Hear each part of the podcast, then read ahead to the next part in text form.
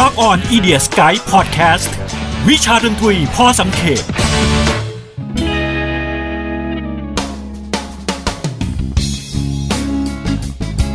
สัก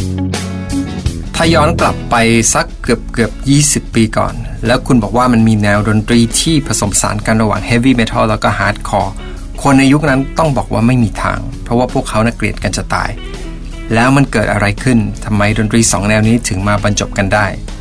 สวัสดีครับผมบอมสุวาทินหรือดีเจบอมจาก Rock On Radio ขอต้อนรับทุกท่านเข้าสู่รายการ Rock On Idiot Sky วิชาดนตรีพอสังเขปพจนานุกรมดนตรีสำหรับคอเพลงทั้งหน้าใหม่และหน้าเก่าวันนี้เราจะมาพูดถึงดนตรีเมทัลที่ยังมีอายุอานามไม่มากถ้าชาวเมทัลรุ่นผมที่โตมากับ Heavy Metal Trash Metal หรือว่า New Metal อาจจะเคยได้ยินชื่อแนวเพลงอย่าง Metal Core ซึ่งเราอาจจะไม่ได้เข้าใจมันมากนักวันนี้ผมจะพาคุณผู้ฟังไปรู้จักกับชาว Metal สมัยใหม่นี้ไปด้วยกันนะครับ Metal Core เป็นดนตรีลูกผสมข้ามสายพันธุ์ซึ่งเดิมทีอาจจะเรียกชื่อเต็มว่า Metallic Hardcore แน่นอนชื่อของมันก็บอกอยู่แล้วว่าเป็นการผสมผสานกันระหว่างดนตรี Metal และ Hardcore ซึ่งเริ่มพัฒนามาตั้งแต่ต้นยุค 90 แล้วก็ไปพีคสุดๆราวๆช่วงกลางยุค 2000 ถึง 2010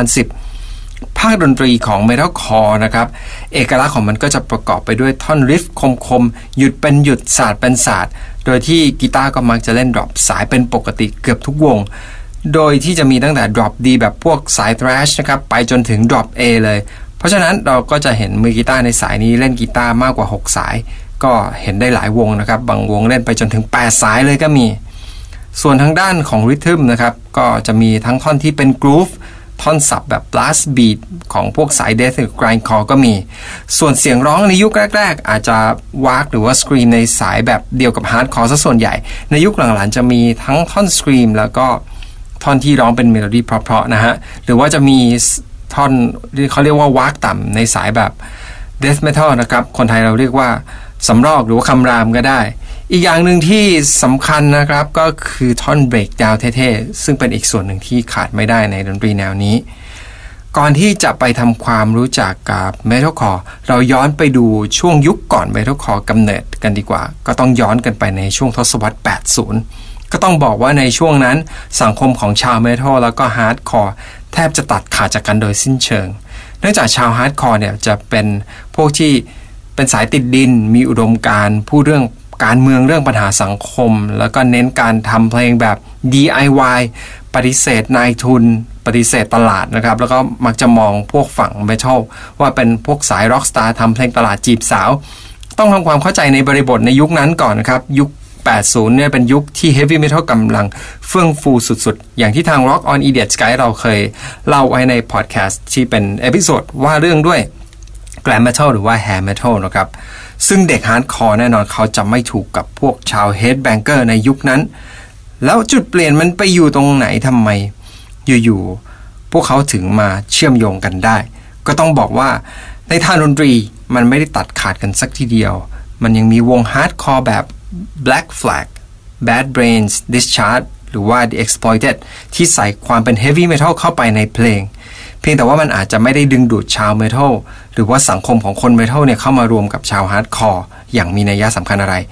จนกระทั่งการมาถึงของ thrash metal ซึ่งจริงๆแล้ว thrash metal มีจุดกำเนิดที่ได้รับอิทธิพลบางส่วนมาจาก hardcore พังอยู่แล้วโดยเฉพาะอัลบั้มอย่างEarth AD ของ Misfits เนี่ยถือเป็นหนึ่งในอัลบั้มที่ส่งอิทธิพลต่อบรรดาวง Trash ยุคแรกๆจนเข้าสู่ช่วงกลางยุค 80 เริ่มมีสัญญาณการเชื่อมต่อของสองฝากฝั่งวงอย่าง corruption of Conformity DRI หรือ suicidal tendencies ที่เริ่มต้นเล่นจากการเป็นวง Hardcore แล้วพวกเขาก็มาจากสังคม Hardcore แท้ๆเริ่มเล่นดนตรีที่มีเป็น Trash ลูกผสม Hardcoreซึ่งคำว่า Metalcore แรกๆก็มีคนเรียกวงเหล่านี้อยู่บ้างแต่ว่ามันก็ไม่ใช่ชื่อเรียกที่เป็นการยอมรับสักเท่าไหร่วงเหล่านี้มักจะถูกเรียกว่า crossover thrash มากกว่าพวกเขาไปร่วมทัวร์กับบรรดาวง thrash metal แท้ๆอย่างพวก Slayer หรือว่า Metallica ได้อย่างกลมกลืนและแฟนเพลงของสองฝากฝั่งนี้ก็ไม่ได้ต่อต้านกันสักเท่าไหร่นะครับอาจจะเป็นเพราะว่าพวกเขามีศัตรูคนเดียวกันนั่นก็คือพวก hair band นั่นเองแล้ววงเหล่านี้นี่เองทำให้เกิดบรรดาวงในสาย crossover อีกหลายวงตามมาไม่ว่าจะเป็น Chromax Murphy's Law Agnostic Front หรือว่า War Zone นะครับซึ่งพวกเขาก็จะมีหน้าตาดนตรีที่อาจจะยังไม่เหมือน Metalcore ที่เรารู้จักกันในทุกวันนี้แต่ในยุคนี้ถือว่ามันเริ่มมีสะพานที่เชื่อมต่อโลกสองฝั่งเข้าด้วยกันแล้ว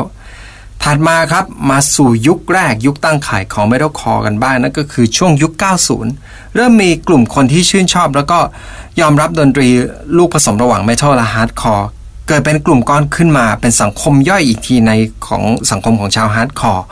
เพราะฉะนั้นมันจะเริ่มไม่เคอะเขินแล้วครับที่เราจะเห็นวง Hardcore ที่จะมีริฟแบบ Metal อยู่ในช่วงนี้จะมีวงในยุคแรกๆที่เป็นวงเด่นๆก็ Headbreedรวมไปจนถึง earth crisis นะครับวงเหล่านี้ได้รับอิทธิพลจากวงฝั่งฮาร์ดคอร์แท้ๆแล้วก็ death แล้วก็ thrash metal มาผสมผสานกันในช่วงเริ่มต้นนี้วงก็มีหลายๆวงนะครับที่ค่อยๆปั้นเชฟรูปร่างของ metalcore ให้ชัดเจนขึ้นเรื่อยๆไม่ว่าจะเป็นวง coilless หรือว่าวง overcast จนเข้าสู่ช่วงปีสัก1997วงอย่าง the dillinger escape plan botch หรือว่าGive them rope ช่วงนี้เนี่ยเป็นช่วงวงที่มาพร้อมๆกันนะฮะแล้วก็พวกเขาก็มีแนวทางที่เป็นเอกลักษณ์และได้รับการยอมรับพอสมควรความสำเร็จของวงอย่าง Shy Who Rude แล้วก็ Hatebreed ในช่วงปลายยุค 90 เนี่ยเป็นหมุดหมายที่สำคัญที่จะทำให้วงกลุ่มก้อนนี้ถูกเรียกอย่างเต็มปากว่าชาว Metalcore อย่างไม่เคอะเขินในเวลาถัดมาและแล้วก็เข้าสู่ช่วงเติบโตของซีนนี้กันนะครับนั่นก็คือช่วงยุค 2000เช่นเดียวกับดนตรีร็อกอื่นๆนะครับในยุคนี้การกำเนิดขึ้นของ New Metal ทำให้กระแสดนตรีอื่นๆที่เป็นสายร็อกไม่ว่าจะเป็นป๊อปพังค์โพสต์ฮาร์ดคอร์เอ็กซ์ตรีมเมทัลกรูฟเมทัลอื่นๆเนี่ยพวกเขาได้รับอานิสงส์ไปด้วยเช่นเดียวกับ Metalcore ที่เริ่มเป็นที่นิยมมากขึ้นทำให้บรรดาค่ายเพลง Metal ชั้นนำก็เริ่มทยอยเซ็นสัญญาบรรดาวง Metalcore เหล่านี้เข้าไปนะฮะในช่วงต้นยุค 2000 นี้เองวง Metalcore หลายๆวงเริ่มมีการผสมผสานเมโลดี้ที่สวยงามสลับกับการร้องสกรีมซึ่งมันทำให้ Metalcore เป็นที่นิยมในวงกว้างขึ้นไปอีกไม่ว่าจะเป็นวงอย่าง Killswitch Engage ที่เซ็นสัญญากับค่าย Metal Blade วง Shadows Fall RTU วงเหล่านี้ล้วนออกอัลบั้มมาและสามารถติดท็อป 40 ของ Billboard Chart ได้ทั้งสิ้นมันเป็นช่วงเวลาที่แบบเหมาะเจาะพอดีสำหรับคนที่กำลังเบื่อ New Metal และมองหาอะไรใหม่ๆหรือคนที่ฟังเพลงร็อกอาจจะเริ่มจากป๊อปพังและชักอยากจะมองหาอะไรที่มันหนักหน่วงสะใจขึ้นก็มาเจอบรรดา New Metal อย่างพอดิบพอดี Killswitch Engage สามารถนำอัลบั้มแล้วอัลบั้มเล่าของตัวเองทำยอดขายในระดับแสนก๊อปปี้เป็นว่าเล่นวง Unearthเช่นเดียวกันนะฮะนี่ก็เป็นอีกหนึ่งวงดนตรีที่ประสบความสำเร็จพวกเขาสามารถนำพาอัลบั้มที่2ของตัวเองอย่าง The Oncoming Storm ขึ้นไปถึงอันดับที่1บน Hit Seekers Album วงน้องใหม่อย่าง Avenged Sevenfold ก็ถือกำเนิดในช่วงนี้ Avenged Sevenfold เนี่ย2อัลบั้มแรกพวกเขาเป็น Metalcore นะครับต่อมาชุดหลังๆนี้ก็อาจจะมีความเป็น Old School Metal มากขึ้นวงอย่าง Trivium นะครับค่าย Roadrunner ส่งเข้าประกวดพวกเขาก็ประสบความสำเร็จมากเช่นเดียวกันได้รางวัล Best Live Band ประจำปี 2006 จาก Metal Hammer Golden Gods Award ด้วยนะครับในช่วงนี้สื่ออย่าง MTV ก็มีส่วนผลักดันซีนนี้เพลงของบรรดาวง Metalcore เนี่ยถูกนำไปประกอบในรายการยอดนิยมของวัยรุ่นในยุคนั้นอย่าง Jackass ซึ่งเทียบเคียงแล้วมันก็เหมือนกับในช่วงยุค 90 ที่บรรดาเพลงร็อกถูกนำไปเปิดในรายการ Beavis and Butthead นั่นเองวงอย่าง As I Lay Dyingอยู่ในซีนนี้มาพักใหญ่จนถึงจุดหนึ่งพวกเขาสามารถนำเพลงอย่าง Two Weeks บุกขึ้นไปถึงท็อป 10 ชาร์ตของฝั่ง Mainstream Rock ในปี 2009 ซึ่งนี่คือสัญญาณว่า Metalcore ได้รับความนิยมในระดับกระแสหลักแล้วกระแสขึ้นลูกใหม่นะครับวงแล้ววงเล่าที่เกิดขึ้นเนี่ยทำให้ MTV ก็ไม่สามารถมองข้ามแล้วก็ไปขุดเอารายการเก่าอย่าง Headbangers Ball ซึ่งเป็นรายการเปิดเพลงร็อกที่ได้รับความนิยมสุดๆในยุค 80 เนี่ยกลับมาทำใหม่นะครับทางฝั่งอังกฤษมีวงสัญชาติเวลส์อย่าง Bullet for My Valentines ซึ่งประสบความสำเร็จอย่างสูงทั้งในฝั่งอังกฤษแล้วก็อเมริกาเกือบจะตลอดครึ่งทศวรรษหลังของยุค 2000 มาถึงช่วงนี้เข้าสู่ช่วงปลายยุค 2000 Metalcore เริ่มมีการแตกแนวย่อยออกไปอีกมากมายนะครับไม่ว่าจะเป็น Mathcore New Metalcore Melodic Metal Hardcore Easycore Electronic Core Progressive Hardcore หรือว่า บางวงก็พลิกกลับนะฮะกลับไปเล่นแบบที่ดุดันขึ้นหนักขึ้นสายนี้เรียกว่า Deathcore ซึ่ง Deathcore นี่เองเป็นสาขาย่อยของ Metalcore ที่ถือว่าเติบโตมากๆโตพอๆกับซีน Metalcore หลักๆเลยนะฮะมีวงที่ประสบความสำเร็จมากมายไม่ว่าจะเป็น Bring Me The Horizon Suicide Silence หรือว่า Whitechapel นะครับและแล้วก็เข้าสู่ช่วงยุค2010ยุคนี้น่าจะเป็นจุดพีคที่สุดของ Metalcore บรรดาวง Metalcore เริ่มเรียงหน้าประสบความสำเร็จในวงกว้างอย่างต่อเนื่องนะฮะไม่ว่าจะเป็นจริงๆผมกำลังจะเอ่ยชื่อวงเหล่านี้เนี่ยคนที่เป็นรุ่นใหญ่นะฮะช่วงนี้จำชื่อวงเหล่านี้ให้ดีจะได้คุยกับชาว Metal เด็กๆรู้เรื่องนะฮะไม่ว่าจะเป็นวง Asking Alexandria August Burns Red The Devil Wears Prada Bless the Fall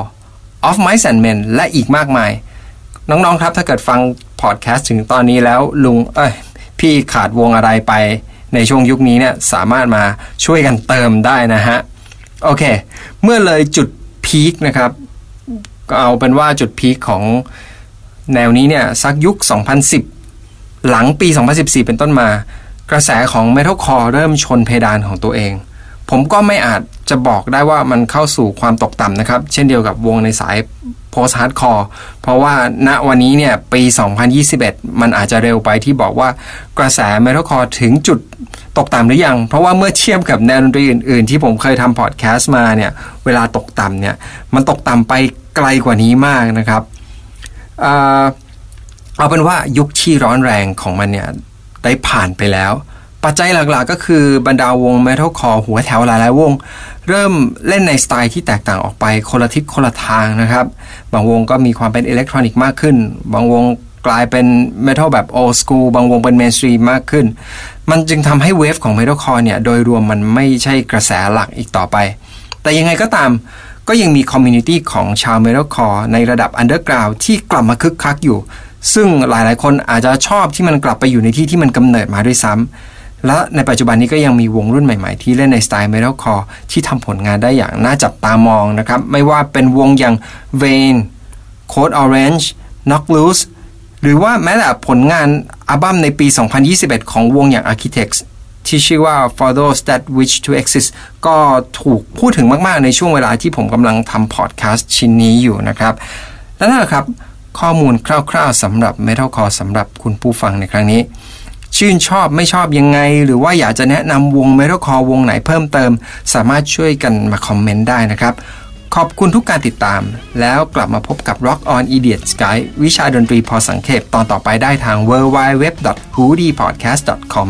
Spotify, Podbean, Apple Podcast และ SoundCloud ช่อง Hoodie Podcast หรือว่าทาง YouTube ช่อง Tero Radio และ Daily Motion สำหรับวันนี้ลาไปก่อนนะครับสวัสดีครับ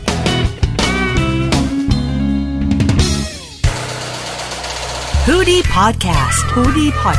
เรื่องที่คุณฟังแล้วต้องร้องว่า Hoodie